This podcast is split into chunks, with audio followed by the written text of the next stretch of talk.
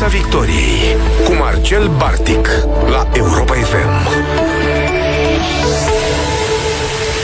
Vă salut, bună seara, dragi prieteni! Dacă e marți, vorbim despre școală, așa cum ne-am obișnuit. Uh, suntem la finalul unui an uh, greu, unui an zbuciumat pentru învățământul românesc și am simțit nevoia pentru ediția din această seară uh, să, să găsim o temă care să ne aducă în zona în care să ne redefinim ideea despre performanță în ceea ce privește activitatea unui profesor. Poate vă amintiți cu siguranță că din anii noștri de școală, performanță și profesor foarte bun însemnau erau uh, uh, acei oameni care scoteau poate olimpici pe bandă rulantă, aveau uh, o mulțime de rezultate la concursuri și olimpiade. Ei bine, aș vrea, să, aș vrea să vedem astăzi împreună dacă păstrăm această definiție sau cumva încercăm uh, să-i găsim alte specificații, să, să vedem dacă performanța, activitatea unui profesor mai poate fi validată sau judecată doar în funcție de, uh, de aceste rezultate. Și știți de ce vă propun asta? Pentru că uh, am urmărit în ultima perioadă uh, evoluția unei comunități, uh, din punctul meu de vedere, excepționale pentru uh, revenirea învățământului românesc acolo unde ne dorim cu toții. Comunitatea profesorilor Merito. Mi s-a părut că acești profesori vin cu, uh, dau o altă notă definiției de performanță uh, uh, și uh, aduc în spațiu plu- uh, public ideea de, de om care se dedică uh, cu totul meseriei sale, lucrului cu uh, copiii, aduc în, în discuție creativitate, pasiune, lucruri lucruri pe care sunt, n-am nicio îndoială că ni le dorim mai, mai prezente în, în școala românească. Tocmai de aceea o avem uh, în această seară alături de noi pe uh, uh, Laura Stifter, profesor merito în uh, 2021, uh, un profesor excepțional care uh, s-a, s-a făcut foarte repede remarcată prin uh, activitățile pe care le are cu copiii, prin uh, pasiunea pe care o pune uh, la catedră și uh, faptul că a fost laureată cu această distincție uh, m-a, m-a determinat să, să o invit uh, să ne spună ce mai înseamnă sau ce înseamnă performanță pentru ea uh, în sistemul de învățământ. Îți spun bună seara, Laura, și îți mulțumesc tare mult pentru prezența în studio. Bună seara și eu vă mulțumesc tare mult pentru invitație. Da, aș vrea să, aș vrea să le spun și ascultătorilor noștri că uh, pot interveni cu comentarii și observații în conversația noastră, uh, apelând numărul de telefon 0372 069 99, iar uh, uh, și reiau puțin întrebarea ce, ce, ce mai înseamnă performanță atunci când analizăm activitatea unui profesor. Uh, Laura, uh, dăm voie, te rog, să-ți, uh, să-ți adresezi uh, prima această întrebare și hai să vedem ce, ce mai înseamnă performanță uh, atunci când ne gândim la ceea ce face un profesor cu elevii lui. Da, este o întrebare deosebit de interesantă și de com- complexă, de asemenea.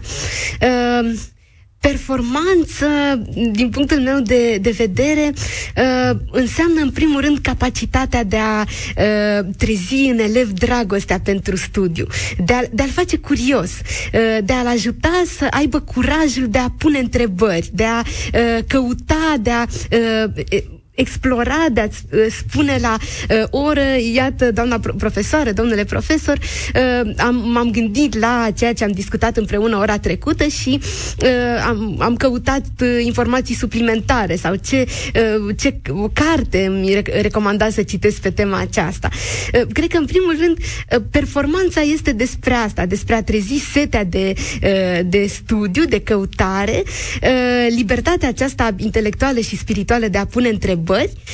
Uh, performanța este Uh, dacă mă refer la comunitatea profesorilor Merito, uh, da, pe care uh, ați amintit-o și mai devreme, performanța înseamnă de asemenea a ajuta un copil în risc de abandon școlar să reușească să termine școala sau chiar să ajungă la olimpiade, chiar să ajungă la o facultate sau să învețe o meserie în funcție de aptitudinile fiecăruia și de opțiunile fiecărui copil. Da, e, mi se pare important, Laura, mi se pare important că spui de lucru lucrurile astea, pentru că, în mod evident, eu nu, ex, eu nu exclud ideea de, de a face performanță în sensul acelor, acelor rezultate la concursuri și olimpiade. Sigur că uh, avem în școle din România copii foarte pasionați uh, care uh, își doresc să participe la astfel de competiții și e foarte în regulă să se întâmple lucrul ăsta. Deși, sigur, acum trebuie să recunoaștem că cea mai mare parte a meritelor lor și a rezultatelor pe care le obțin le aparțin prin, uh, prin uh, definiție, pentru că profesorul este mai degrabă cel care poate susține această pasiune. Dar eram, eram curios să mă, să, nu știu, să încercăm să găsim aici o, o uh, explicație în ceea ce privește uh, performanța unui profesor, pentru că, uh, cum îți spuneam mai devreme, mă uitam la voi, la profesorii Merito, și am regăsit acolo uh, oameni excepționali care au făcut mult mai mult decât spune fișa postului. Apropo Așa de asta, ți amintești că a fost o discuție întreagă în ultima perioadă despre ce am putea să facem sau nu, în funcție de ce ne zice fișa postului. Mm. Oare doar la asta să se rezume, uh, nu știu, uh, misiunea unui profesor? Uh, cu siguranță profesorii merită și, și mulți, mulți alți profesori despre care încă nu, uh, nu, nu știm, care încă nu au ajuns în comunitatea merită, uh, fac mult mai mult decât spune fișa postului și a, asta este o, o, o mare bucurie, o, o veste foarte încurajatoare pentru viitorul sistemului educațional din România. Și, da, așa cum spuneați mai, mai devreme, cu siguranță performanța implică și uh, accepțiunea aceea clasică, da, participare la, uh, la, la olimpiade și așa mai departe. Eu însă mi-am uh, participat la Olimpiade când eram elevă, apoi am avut elevi olimpici și este o mare bucurie, atât pentru copii cât și pentru profesori. Uh, însă performanța înseamnă mai, mai mult de atât și în orice caz înseamnă mult mai mult decât a face ceea ce scrie în uh, fișa postului. Performanța înseamnă a fi disponibil pentru elevii tăi uh, oricând uh, au, au nevoie să te contacteze, au nevoie de un cuvânt de încurajare, de un sprijin, de o recomandare mare. Și uh, cred că foarte uh, mulți dintre profesorii din România, sigur că nu, nu toți, dar foarte mulți uh, fac acest lucru, sunt, uh, sunt alături de elevilor. Da, uite, uh, mă gândeam ascultându-te că uh, ar trebui să, să redefinim puțin ideea asta de progres al elevilor, uh, ținând seama de faptul că nu toți elevii sunt la fel. Uite, uh, mă gândeam acum că e ușor să vorbești de, de progres și de performanță la un elev care este, nu știu, de 9 sau de 10, pentru că acolo poți să lucrezi mult mai ușor cu el și mai puțin uh, la un elev pe care, nu știu, în clasa 5 când îl iei, le iei de la nota 4 sau de la nota da, 3. Da. E, tot progres e și ăla când a, a, a, Uh, reușești să-l aduci până la, până, până la nota 6 sau 7. E ba chiar un progres uh, uh, mult mai important pentru că uh, n-am nicio îndoială copilul respectiv depune un efort, uh, un efort fantastic și poate ar merita apreciat mai mult, poate ar, tre- uh, ar trebui evidențiat mai mult. Care va să zic că mi se pare că zona asta de uh, felul în care folosim notarea în școală nu, nu, nu ține seama și nu apreciază uh, eforturile unor, unor astfel de copii. Și uite, aș vrea să-ți mai propun uh, mai este o zonă a învățământului nostru pe care de cele mai multe o ignorăm, educația inclusivă. Hai să vorbim un pic despre asta, pentru că noi, noi avem tot felul de copii în, în școli. Uh, și aș vrea să știu cum ne raportăm, uh, cum ne raportăm la ei. Uite, de pildă, nu-ți ascund că există o categorie și uh, tare mi-aș dori să găsim soluții să ajutăm. Categoria celor copii uh, cu CES. Pentru da. ascultătorii noștri, CES uh, înseamnă copii cu cerințe educațio- uh, educaționale speciale. Uh, și mi-e teamă că școlile noastre chiar să vrea și nu știu dacă sunt pregătite să-i ajute într-un fel uh, sau altul. Deși asta ar fi soluția, ca acei copii să fie integrați în învățământul de masă uh, și uh, asta înseamnă o șansă în plus pentru ei. Uh, așa este, M- mă bucur foarte mult că ați adus în discuție această uh, zonă și acest, uh, uh, această problematică a educației inclusive, care uh, pe mine mă preocupă foarte mult, fiind eu însă o profesoară cu dizabilități, eu am dizabilități de vedere, uh, sunt aproape nevăzătoare, uh, lucrez pe computer și așa mai departe cu ajutorul tehnologiilor asistive, uh, niște software audio care îmi fac posibilă interacțiunea cu, cu lumea digitală și, uh, într-adevăr, uh, atât ca elevă, cât și acum ca uh, profesoară, uh, Iată, m-am lovit de aceste uh, dificultăți ale uh, școlii românești de a, uh, de a uh, asuma în mod real uh, această noțiune de educație inclusivă.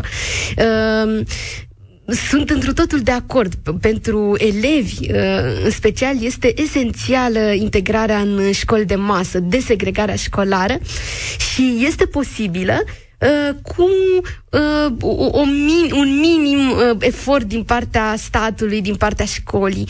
Și mă refer la, uh, de exemplu, la simplul acces la tehnologii asistive pentru elevi. Și nu, nu mă refer la tehnologii asistive uh, foarte scumpe, foarte greu de uh, procurat, ci un simplu laptop, de exemplu, la care, uh, uh pe care să fie instalat acel soft audio de citire a monitorului, dacă ne, ne referim la nevăzători.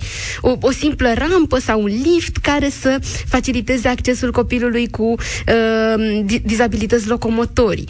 Uh, și așa mai departe. Uh, cu uh, această asumare da, a necesității educației inclusive, adică integrarea copiilor cu CES uh, și cu disabilități în general în învățământul de masă, uh, cred că lucrurile se, uh, se pot mișca în, în direcția bună. Uh, E adevărat, e foarte adevărat, dar să știi că, uite, uh, dacă, n-am, n-am o statistică la îndemână, dar mă întrebam acum câte școli au, de pildă, măcar rampa aia de care aminteai tu mai devreme. Exact. Și știi, îți spun ca un om cu, cu multă experiență în zona uh, inspecțiilor Aracib, standardele Aracib spun foarte clar acolo că fiecare școală trebuie să aibă uh, prin lege obligatoriu astfel de facilități pentru copii cu cerințe educaționale speciale. Câte școli le au? De ce? Adică eu sunt foarte de acord că este un efort minimal, dar câte, câte uh, uh, instituții de învățământ au depus efort în direcția asta? Poate, nu știu, mai degrabă în zona în zona urbană, acolo unde mai stă lumea cu ochii pe ei, pentru că în rest nu cred să se întâmple lucrul ăsta. Și atunci este, e frustrant la un moment dat să, să avem pe hârtie, că pe hârtie le avem, E, e foarte frumos ce apare da. prin toate planurile noastre manageriale, în legea educației naționale, dar ă, în realitate lucrurile astea nu se întâmplă. Și atunci uh, uh, mă întreb de unde, de unde ar trebui să înceapă schimbarea. Uite, aș vrea să, să te mai întreb ceva. Ce rol crezi că au părinții în povestea asta? Pentru că sunt și părinți care cumva întârzie sau împiedică, uh, uh, cum să spun, uh, faptul că acești copii uh, ar putea fi integrați în învățământul de masă. Uh, așa este. Există părinți mult prea puțin informați sau uh, mult prea anxioși și rolul părinților este fundamental din punctul meu de, de, de vedere. Este important, în primul rând, Uh, deschiderea aceasta de a-ți considera copilul un, un copil normal, un copil care E adevărat. Uh, mă gândeam acum, uh, știi de ce? Pentru că îți spun din experiență. Am avut părinți care la un moment dat, uh, în situația în care s-au trezit cu un, cu un astfel de elev în, în clasă, pur și simplu au ieșit niște discuții foarte complicate pe ideea că, domnule, eu vreau copilul meu să învețe și nu vreau să fie deranjat de elevul X care nu are, nu știu, n-are, n-are astâmpărul necesar să stea la oră. Dar copilul respectiv are nevoie să fie integrat la ora respectivă, pentru că doar în felul ăsta îl putem ajuta. Exact. Și stăteam și mă gândeam, nu cumva ar trebui să lucrăm puțin, uh, inclusiv cu copiii, cu, cu copiii în primul rând, și apoi cu părinții lor și să încercăm să le explicăm, fraților, nu există altă soluție decât să-i, să-i, să-i primim printre noi, să avem răbdarea, tactul necesar, pentru că asta este singura lor șansă.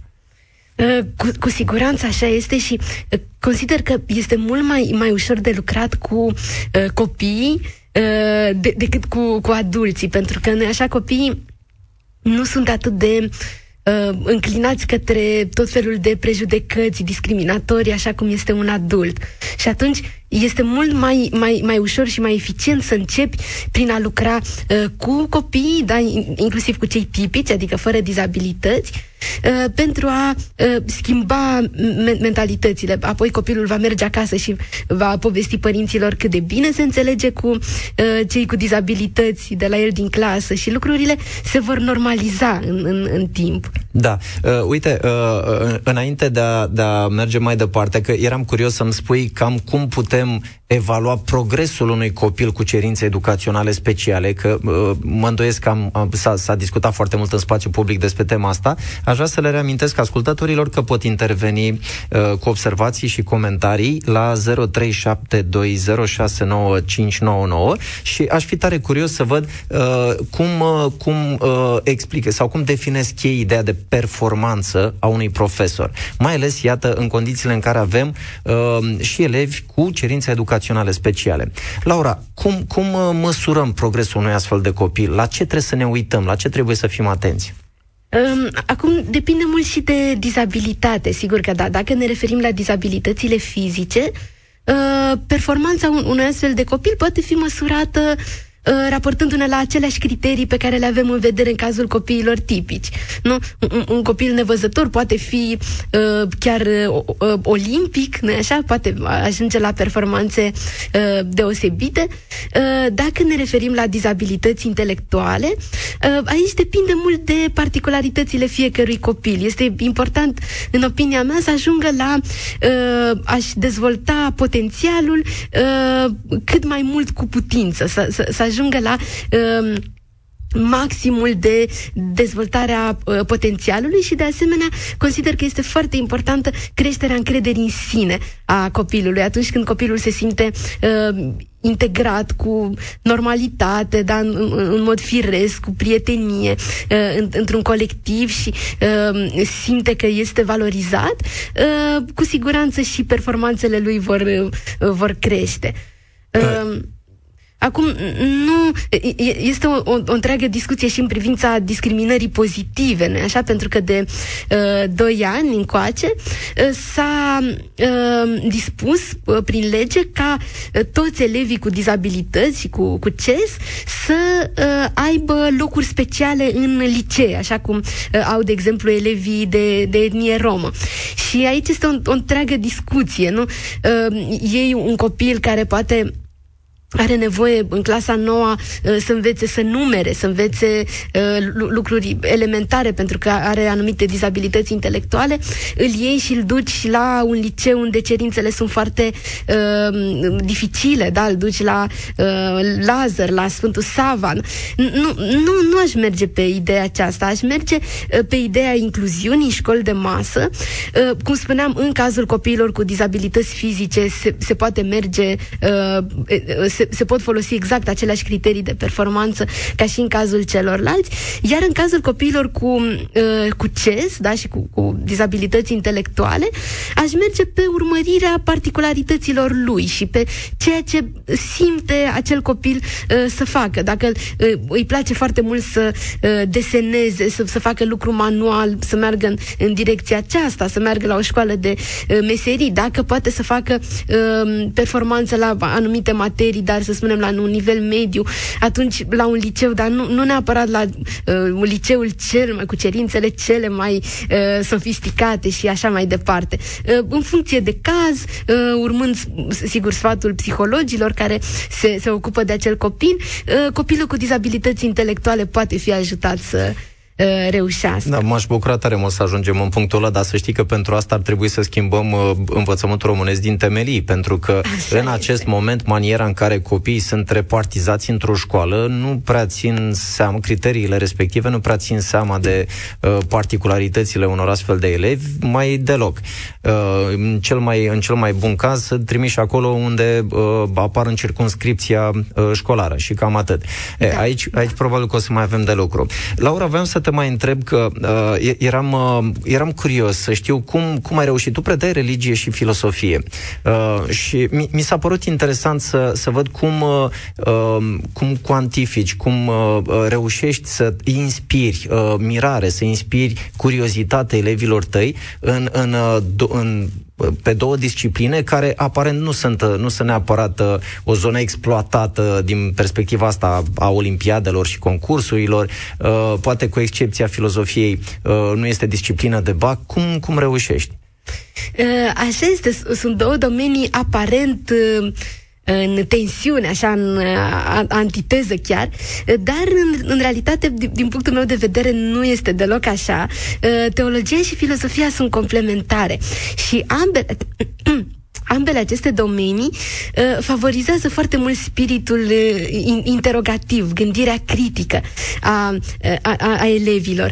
Uh, și, și nu doar a elevilor. Îmi aduc aminte că uh, eu însă uh, parcurgând uh, cele două facultăți, teologie și filozofie, uh, am simțit cum cele două domenii se uh, îmbină, uh, anumite întrebări existențiale uh, primeau răspuns sau nu, nu neapărat răspuns, dar îmi, uh, îmi era clarificată întrebarea în sine, uh, înțelegeam mai bine ce anume mă întreb și cum să caut, uh, mergând în ambele direcții.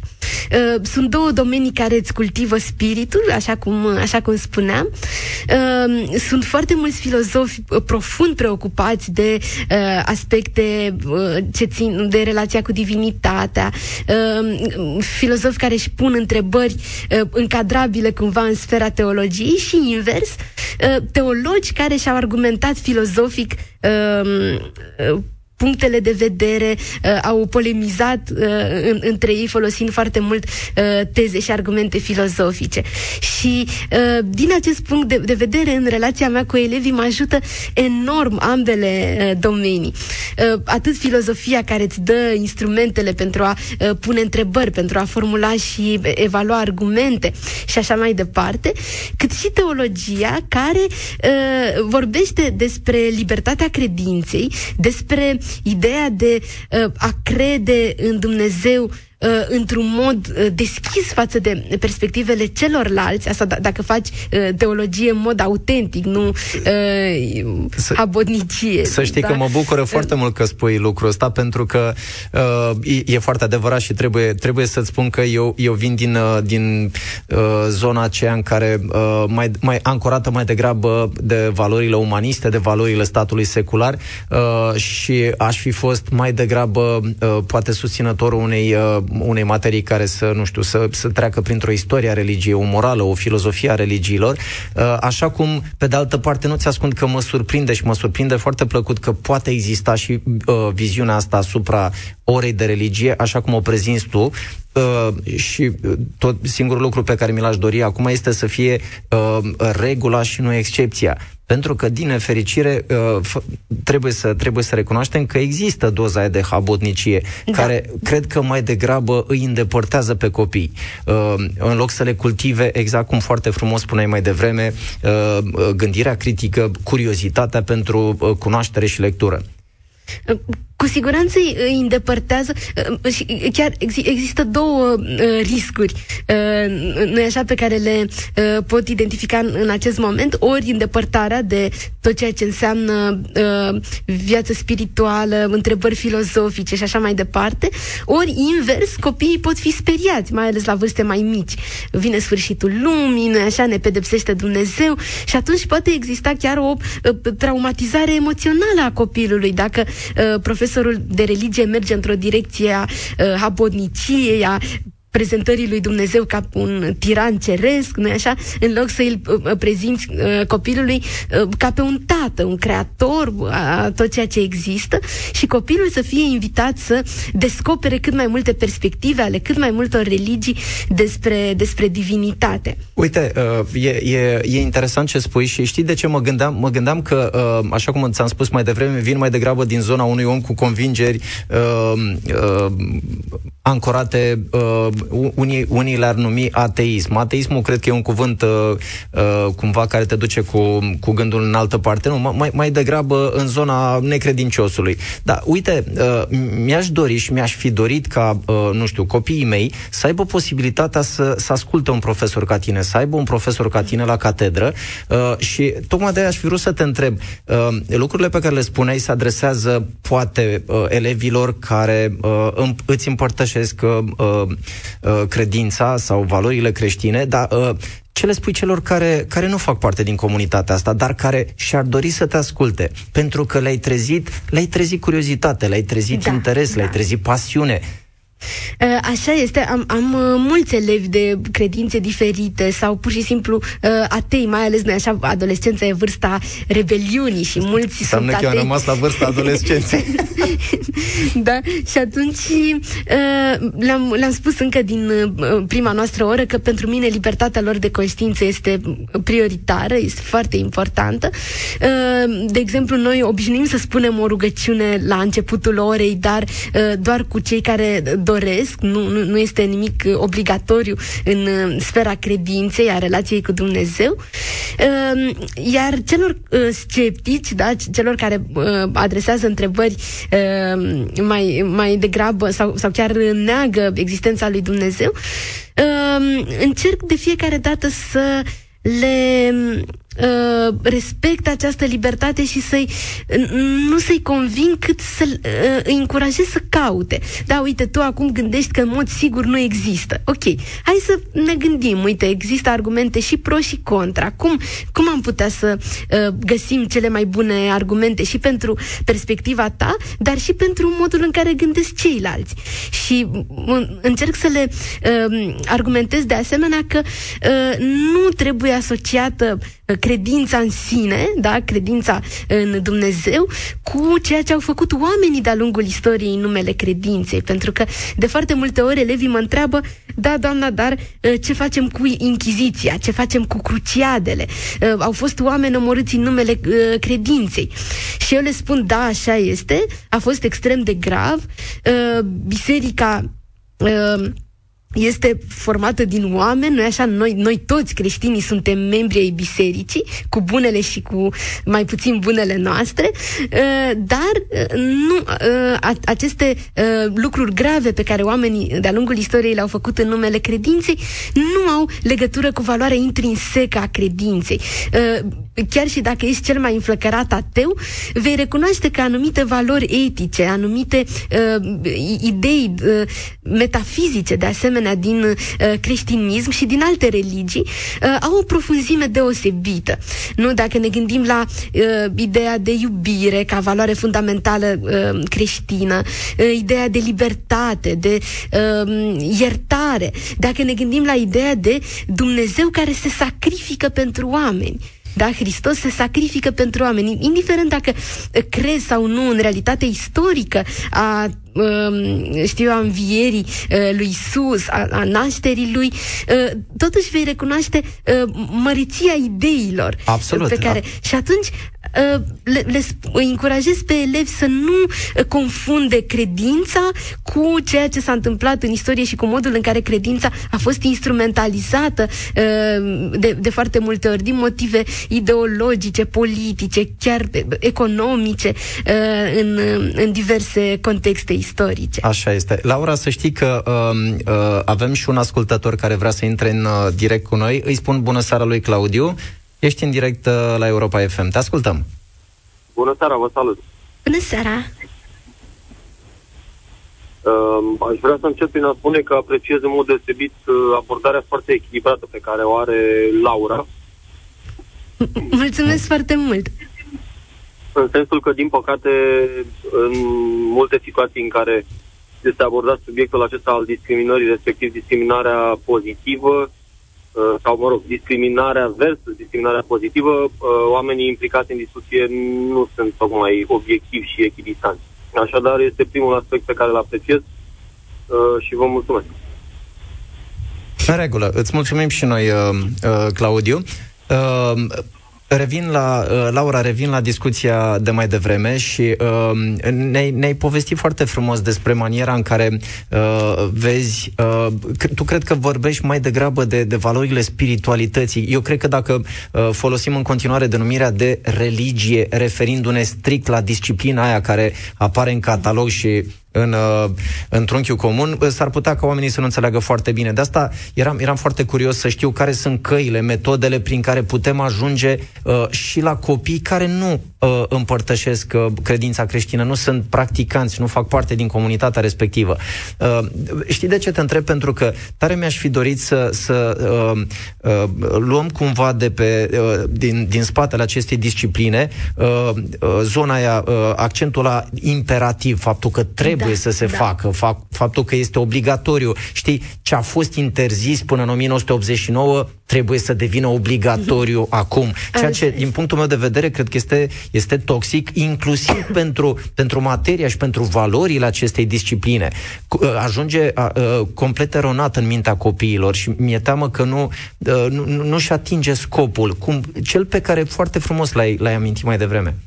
Da, există acest risc de confundare a uh, conceptului de religie, de spiritualitate cu uh, ideea de constrângere, așa cum spuneai, de imperativ. Da, trebuie să uh, facem anumite, anumite lucruri. Uh, am, am acum în minte un, un gând pe care, uh, foarte frumos pe care l-am auzit de la un, un amic, un prieten, uh, care spunea în felul următor, zice, uh, Domnul Hristos nu ne, nu, nu ne interzice lucruri, ci din potrivă El ne spune, ne arată care sunt acele lucruri care ne pot pune libertatea în pericol.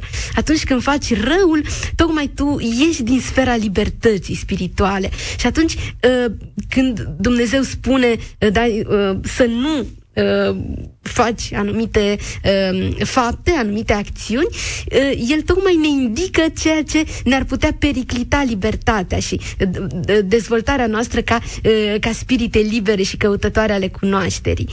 Uh, și da, din fericire constat că uh, elevii, eu am, am lucrat în special cu elevi de liceu, uh, cei mici, po- posibil să fie chiar și mai receptivi uh, la tot ceea ce ține de religie, uh, dar constat cu multă bucurie că în, uh, în liceu, la, la vârsta uh, adolescenței, uh, chiar și cei mai sceptici dintre elevi au această preocupare, au acest, această dorință de a pune întrebări. Și atunci când observă că au găsit un profesor care uh, îi încurajează să uh, își spună gândurile, să-și uh, spună întrebările cu voce tare și așa mai departe.